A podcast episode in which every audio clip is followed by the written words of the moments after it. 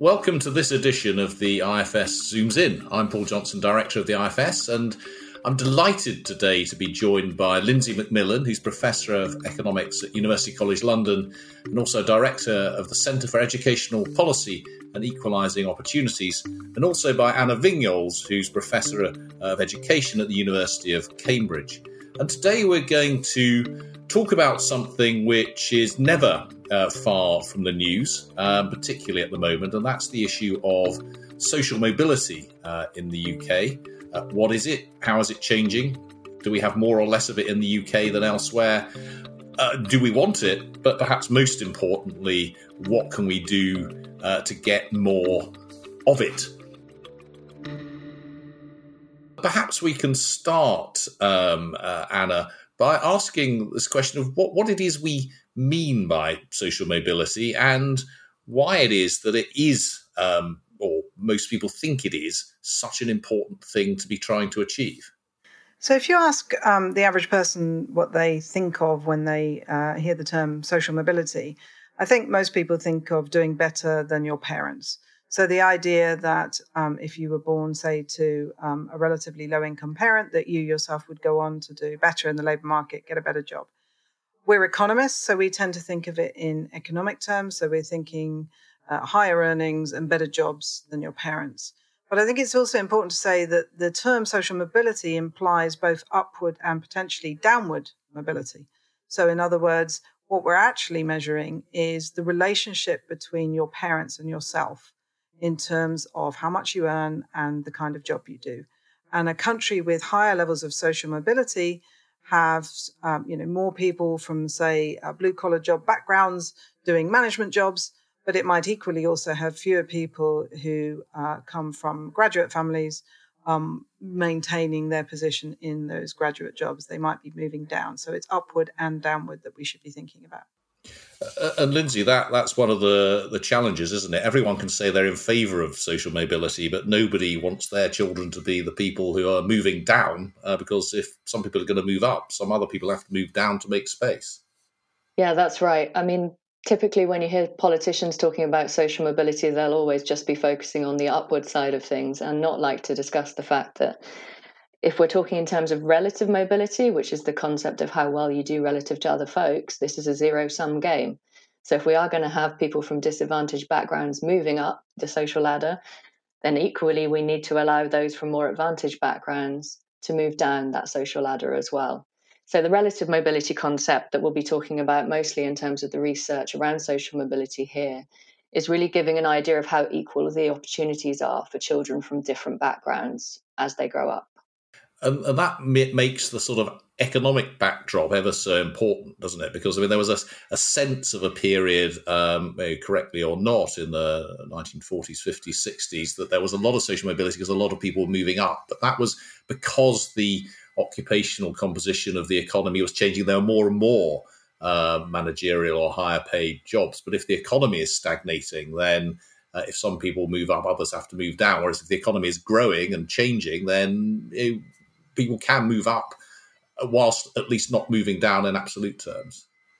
That's right. And I mean, I think the other issue to think about is we know in recent years um, there's been some kind of hollowing out of the labour market. And by that, I mean a reduction in the number of sort of in- intermediate level jobs. And I think that may be a particular challenge because it means that the upward mobility that previous generations experienced is going to be lacking at the bottom. Uh, but also, um, people at the top have a very long way to fall.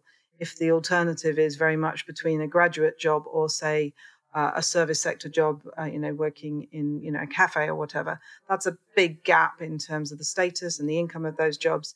And I think what tends to happen over time is that parents, in particular, as you rightly say, Paul, fear their children sliding down, and if they've got further to fall, they fear it to a greater extent, and obviously try and hold on to their positions. And that inevitably makes actually genuinely achieving social mobility more difficult because, for entirely understandable reasons, it's becoming even more important for parents to do everything they can to ensure that their children don't fall down and therefore that there isn't space at the top for those who want to move up. Yeah, and this all links in with the increase in income inequalities as well that we've been seeing over the past decades. The idea that the stakes are much higher in countries with high income inequality is a very real one, and parents really do take more notice of the gaps and how people are going to fall in high income inequality countries. And, and that's um, something, uh, I mean, what you're describing there is uh, got this wonderful name in uh, in economics, or maybe it's in social science more generally, the Great Gatsby curve, um, doesn't it? Where if you've got higher levels of inequality to start with, then you've probably got lower levels of social mobility as well. Yeah, that's right. So I think it was coined by Alan Krueger, the great Alan Krueger, um, back in uh, around about 2013. This idea that countries with higher income inequality are also countries with lower social mobility it's interesting because you get a lot of kind of discussion or rhetoric around the idea that people are willing to accept income inequalities if they are coupled with equality of opportunities. So if anyone can reach those those really high incomes. But what the great gatsby curve is telling you is that these two move together. And so in countries where you have high income inequality the chances of people from different backgrounds actually being able to achieve those top incomes are very very uh, wide and, uh, what do we know about um, level of social mobility uh, in in the UK? Do we have um, relatively high or relatively low levels of social mobility by international standards? At least it's very hard to know what is high and low. But what what what what what, what sort of social mobility do we actually have here? So, in terms of intergenerational income mobility, um, the UK is often ranked towards the bottom of any international rankings, at least in terms of developed countries. So it comes as one of the least socially mobile countries, rivaled only really by the United States. And given the Great Gatsby curve relationship, that's not altogether altogether surprising because we know that Britain is also one of the countries of highest income inequality as well. So, so one of the important aspects, of course, of social mobility, but not the only one, as we'll come on to discuss, is what happens in terms of your education. So, so Anna, what, what, what do we know about the probabilities of people from different parts of the uh, income or class distribution getting into different bits of the um, educational uh, distribution? Yeah, so as you say, I mean, education um, is a pathway to social mobility. Uh, we can come on to in a moment just how much it really does act as a as an escalator for social mobility, issues around that. But if we think about uh, just the sort of the, the maths of it, we now have around about half the cohort going to university. Um, and the chances of you going to university if you come from the bottom fifth of households is far lower than uh, 50%. It's around about one in five. But nonetheless, that does imply that there is this educational route for uh, students from low income uh, or low socioeconomic status households to uh, achieve well in the education system. And obviously, the next question is, and how does that help them in terms of achieving their the long term ambition, which is not just to get a degree, but to achieve social mobility. Um, and that's where it gets trickier because actually, um, it's not enough to have a degree. We know from our own research that if you compare graduates who've you know graduated from the same university with the same degree you're still seeing those from uh, higher income backgrounds and indeed those who've attended independent private schools doing better in the labour market. So education's a pretty vital route, um, a necessary, if you like, but not sufficient condition to achieve social mobility. Yeah, I mean it's very striking, isn't it? The uh, the, the work that shows you can take two kids, um, one from a better off background and one from a less well off background, and you can they can end up with exactly the same education, go end up at the same university with the same degree, and the one from the better off background will end up on average earning significantly more than one from a less well off background, even though you might expect the one from the less well off background to have overcome more barriers and possibly to be brighter to have got there. Um, there are other uh, other things which determine how well you do in the labour market. Yes, and I think that's one of the challenges here around uh, the sort of general perception that if only we had more education, we'd have so, more social mobility. And I don't think that is the case. We can sort of see that in the data. Um, and as you say, I mean, there are two problems. Firstly, your chances of succeeding in the education system are still heavily determined by your parents' background, by their education level, by their income level. So the education system, in and of itself, has not severed that link between the parent and the child in terms of their, their socioeconomic status.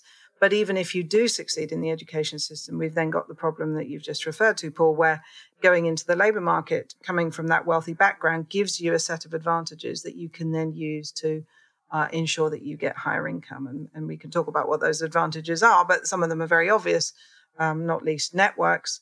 But I think also subtler ones, like, uh, for example, being able to take longer to do job searches and get the more optimal match in the labor market um, you know, time is a luxury that you have if your parents can support you and that you don't have if they can't.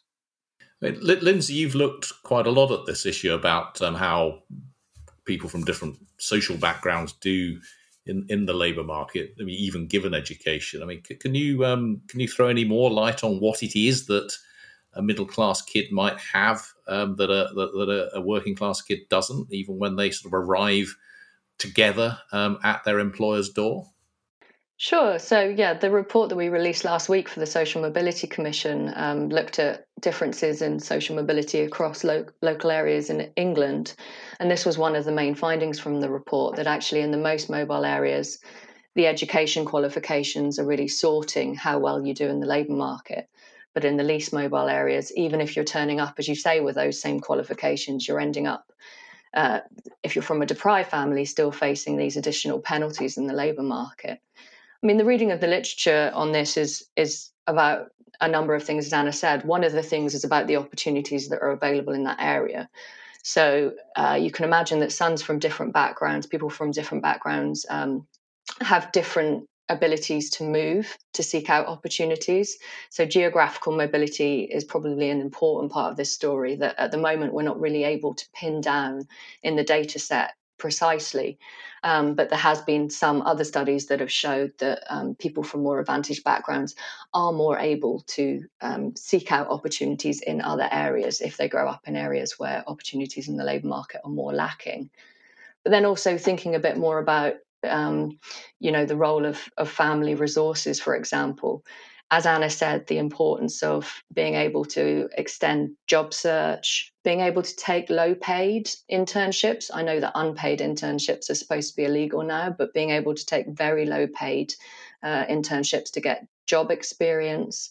Um, but there's kind of wider factors as well beyond finance. So thinking about the kind of the social networks that enable individuals to seek out opportunities, and then there's a whole literature around the kind of cultural capital that individuals have, where their points of reference are, how they can go into job interviews and they can get along with the people who are interviewing them because they can make reference to which Oxbridge College they went to or which um, you know classical pianist is their is their favorite it's these kind of um, cultural barriers that sometimes can shut people out of job opportunities or progression within the labor market in a way which uh, you know might not be picked up necessarily in the, in the large quantitative data that we use but comes out really nicely in some of the qualitative studies around this work I think the other thing to note on that is also attitudes and ability to take risk. Um, and this is you know risk it comes with a sting in the tail you take a risk you can fail. And i think coming from a more financially secure and advantaged background gives you the confidence to take that risk. And obviously the return you get is you you know you get a better job or whatever. And i think that's a really important aspect that's often missed when we're making policy. Um, thinking about how from the perspective of a low income young person this feels in terms of taking risks about careers and such like. And obviously, with the COVID generations coming onto the labour market into a very difficult labour market, we're going to see two things. We're going to see, first of all, obviously and understandably, more advantaged parents trying to help their children and protect them from the worst of that labour market. But also uh, problems around um, being unwilling to take risks because you know it feels like a very scary place at the moment financially as well as other health issues.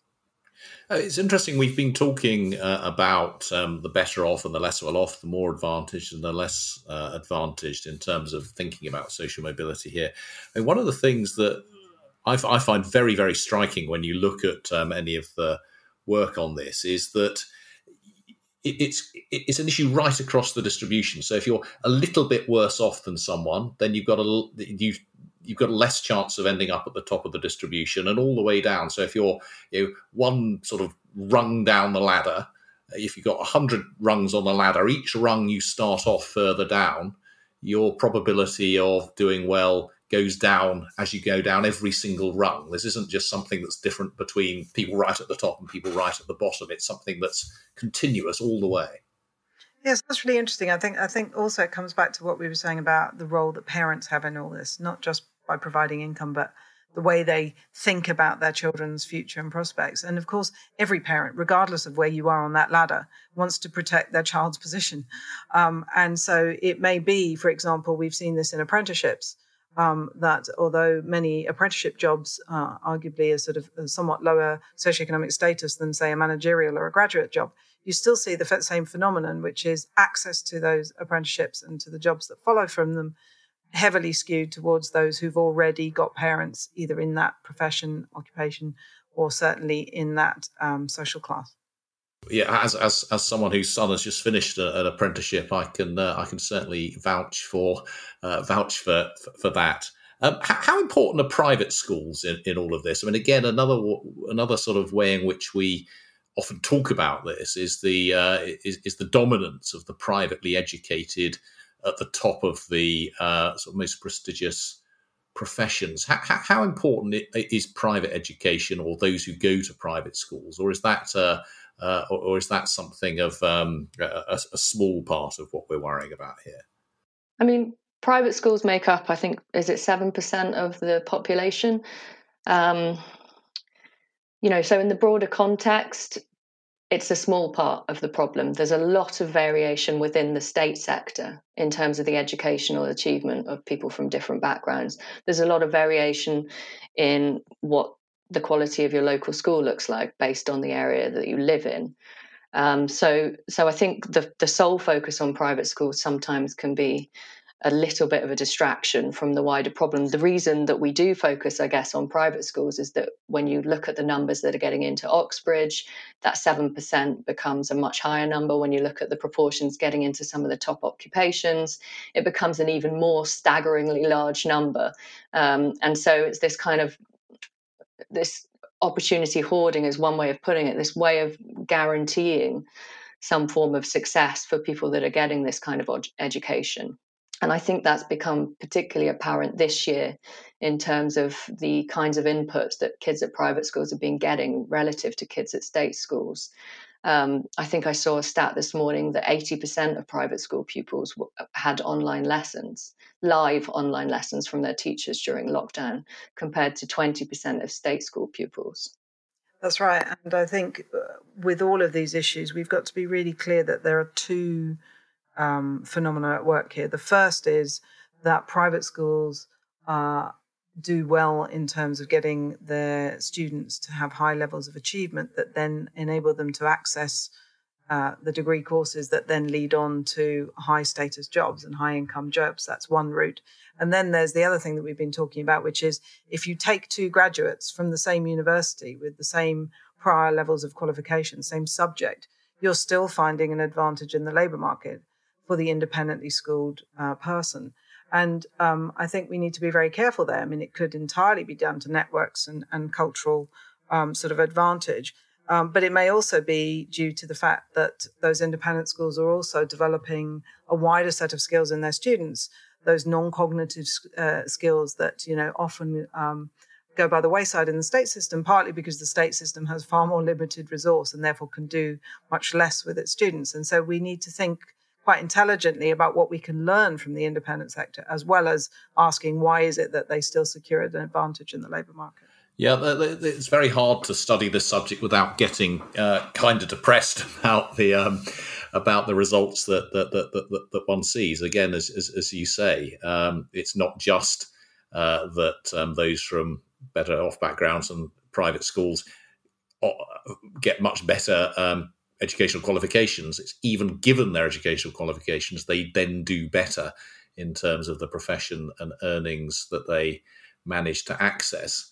Um, so I suppose that um, we, we really ought to come on then to the sort of so what do you do about it um, uh, question. I mean, I suppose that, uh, and there are two parts of that. I mean, one is um, there remain very big educational differences. What do you do about that? And then uh, what do you do about the differences that open up further beyond um, education? So I know this is a desperately hard question, but I'm going to ask both of you to have a, have a go at it. I mean, if you um, if you had a, a, free hand, let's start with the education um, system, and you really were focused on um, giving better opportunities to those from less advantaged backgrounds, what would you do? Um, Lindsey, would you like to try that one first?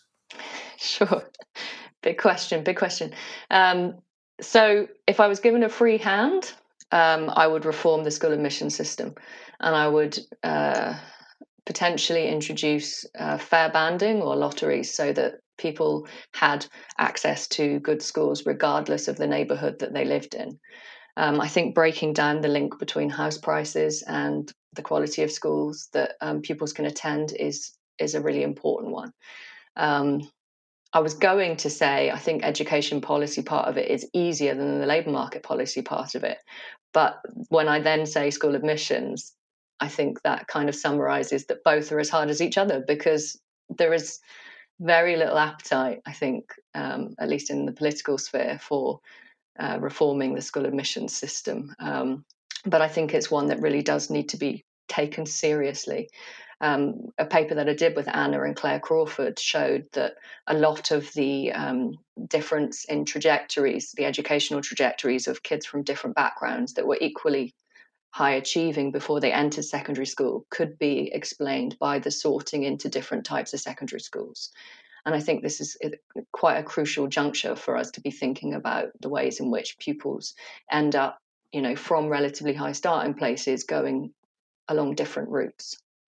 So, from my perspective, I mean, I totally agree with with what Lindsey's just said. But um, if you're going to be ambitious, be ambitious. I mean, I don't think you can crack the social mobility problem in a country where you have such um, large gaps in income uh, between different groups. I think the fear of parents is absolutely natural and indeed, in many respects, a positive thing because you care about your children.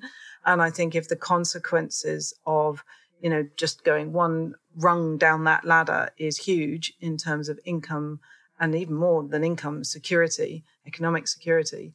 Um, I think that it's going to be very di- difficult to get people to to address the social mobility issue. So I think we need to address earnings inequality um, I think there are other advantages of taking that route because I think also what we need to do is think about the skills mix we need. One of the reasons why people plow into degrees, regardless of the subject and what they you know what they're going to do with it, is is the fear of not being the graduate, and that in turn is linked to you know large income gaps between uh, different jobs. So I think that's that's something that we really need to take seriously. Now, if you then turn and say, well, yes, that's sort of pie in the sky, and we're never going to do that in this country, um, the next thing I would do is get far more serious about targeting resource. Uh, we are spending a lot subsidizing relatively, you know, middle income stroke higher income people say for nursery provision and if we were serious about social mobility we need to divert some of that resource to supporting kids from the poorest backgrounds so that when they start school their skills are at a higher level and they're not at such a disadvantage from the get-go well, those are those are certainly challenging, uh, certainly challenging recommendations. Uh, exactly the problem with um, uh, school admissions that you refer to is that uh, pa- parents who have uh, want to protect their children um, uh, who have moved to these um, uh, particular areas will be absolutely furious at that. Uh, parents with more income who are getting subsidies for their childcare will be furious at changing that. Um, and as you say, actually changing the earnings distribution itself is really very um, very difficult. And I think I think wrapped up in in your answers is is part of the answer to the question why haven't we um, uh, done a lot better on this? And the answer is it's incredibly hard, or at least it's incredibly hard unless you're going to upset a large swathe of the middle classes, which um, which politicians are rather loath um, are rather loath to do.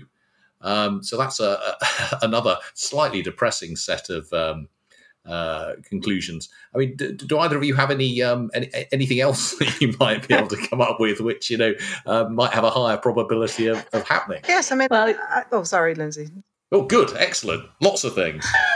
so, okay, so you, you you're absolutely right, Paul. I mean, you've painted a picture where Um, certainly, you know, in the situation we're in now, it all feels frightening, and anything that you do to try and improve social mobility is likely to upset parents at the top end of the income distribution. Um, then there is another world where we recognize that the most important input into education and learning is teaching. Uh, that we decide that we're serious about investing in teaching. And if you're investing in teaching, that means investing in teachers, but also investing in the things that make them better teachers. Um, and um, in a world where we're putting res- more resource into the education system, where you're trying to improve the quality of teaching and learning right across the piece, uh, parents may get a little bit more relaxed um, about which school they go to, uh, or their child goes to, I should say. Um, so I don't think we give up on the project. I think it's very difficult to do what we've just discussed in a downturn where you're spending less on education. I think it's far easier to think about more imaginative ways of getting really serious about the quality of education and training in this country with a big investment. And, you know, post COVID, we're going to have to have an economic recovery that focuses on human capital. This seems to be the moment to be thinking seriously about this. Yeah, I mean, I agree with that. And I think that we also need to be thinking longer term about the skills that are required in the economy and linking up labour market policy with education and skills policy so that we've got a joined up approach that sees what opportunities are available, that sees where we have a skills mismatch, and tries to help young people to identify where they can benefit from certain gaps in the market, where they can train to really take you know best advantage of the opportunities that are that are available as well as obviously having a labor market policy that incentivizes new opportunities to to arise and you know new you know economically stable and fulfilling opportunities as well not this kind of low pay gig economy cycle yeah, do do we have? I mean, are there lessons from uh, either things that we've done in the past or that other countries have done which um, might guide us? So I think countries that have invested a lot in early years provision, um, and I might appear to be contradicting myself, but it's interesting that many of those countries haven't gone for the targeted route. They've just gone for spending an awful lot on trying to ensure high quality early years provision for all. Um, they seem to have narrower socioeconomic gaps. So I think that's something that we can think of.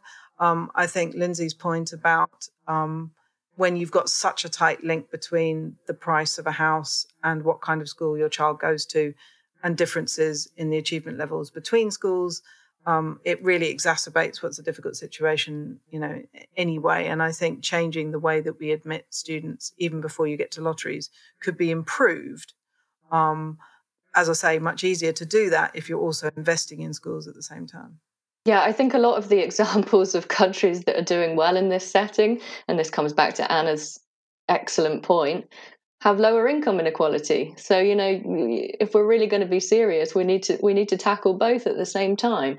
As you said, Paul, that might be a slightly pie in the sky type approach to this, but I do think that we do need to get serious about the the kind of long run impacts of having such such wide gaps in earnings between people.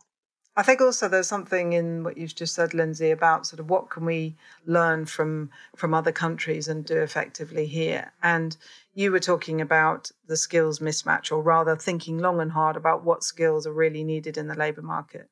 Now, I mean, just to be really clear, obviously, as uh, you know, someone who works in a university, I don't think that the only aim of university is to prepare young people for the labour market. But I do think that people who go to university want to be prepared for the labour market, which is not quite the same thing.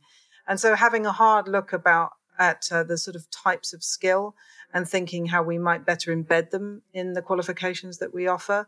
So, you know, nobody's arguing that you don't need, uh, you know, large numbers of arts and humanities graduates, but thinking about the times, types of skill that graduates need to be really effective in the labour market. And that's changing over time you know your your humanities um, student probably needs digital now and therefore if they need digital they probably need to, to have some maths to go with that and and that's fine you know we can we can do a broad curriculum but our university system is set up to be quite narrow at the moment so that's something that's maybe a little bit more achievable that we should think about in terms of reform no, absolutely, and I mean I should be clear. I, I really don't think this is um, this is pie in the sky. I think the uh, what what the two of you have laid out is is a long term strategy across a whole range of uh, issues from early years through school resources and how people are how, people uh, get to particular kinds of schools through the way that the university system works and the relationship between uh, our skills system and the labour market, the role of apprenticeships,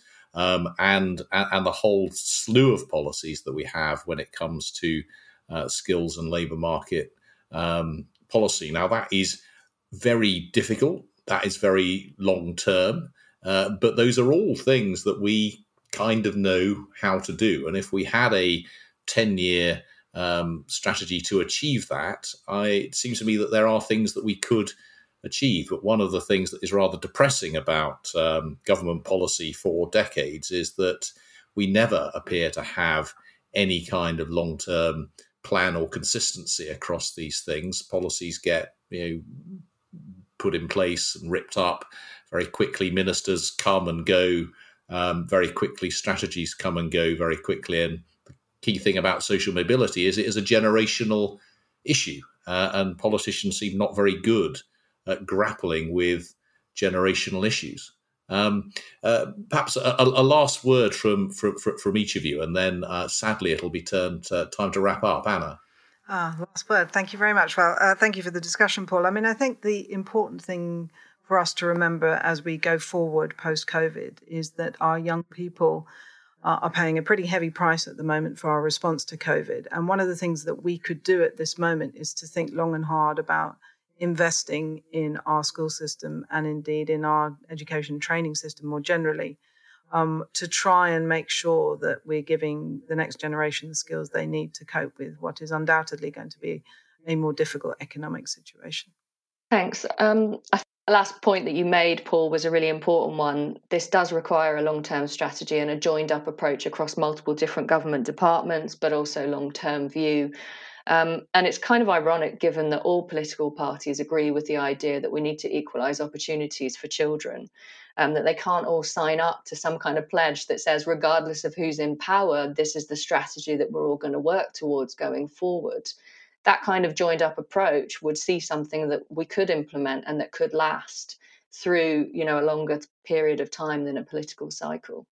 Well, let's hope we do. Uh, let's hope we do get there. I, I, worry, I suppose, that whilst politicians are willing to pay lip service to that, uh, they're less willing to uh, face down the uh, challenges that they would have to that because these are big changes uh, which would affect a lot of people. But it seems to me that this is one of the one of the biggest challenges facing us, and it really is incumbent upon upon politicians to start to deal with those issues. And some of them, as you say, some of those steps are things we can start to do, uh, particularly in terms of investing in the education system.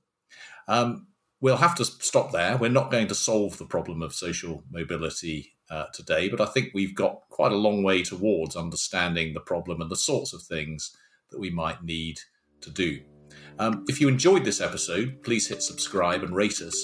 And you can always stay on top of our latest work by visiting www.ifs.org.uk. Stay well, and we look forward to speaking to you again soon.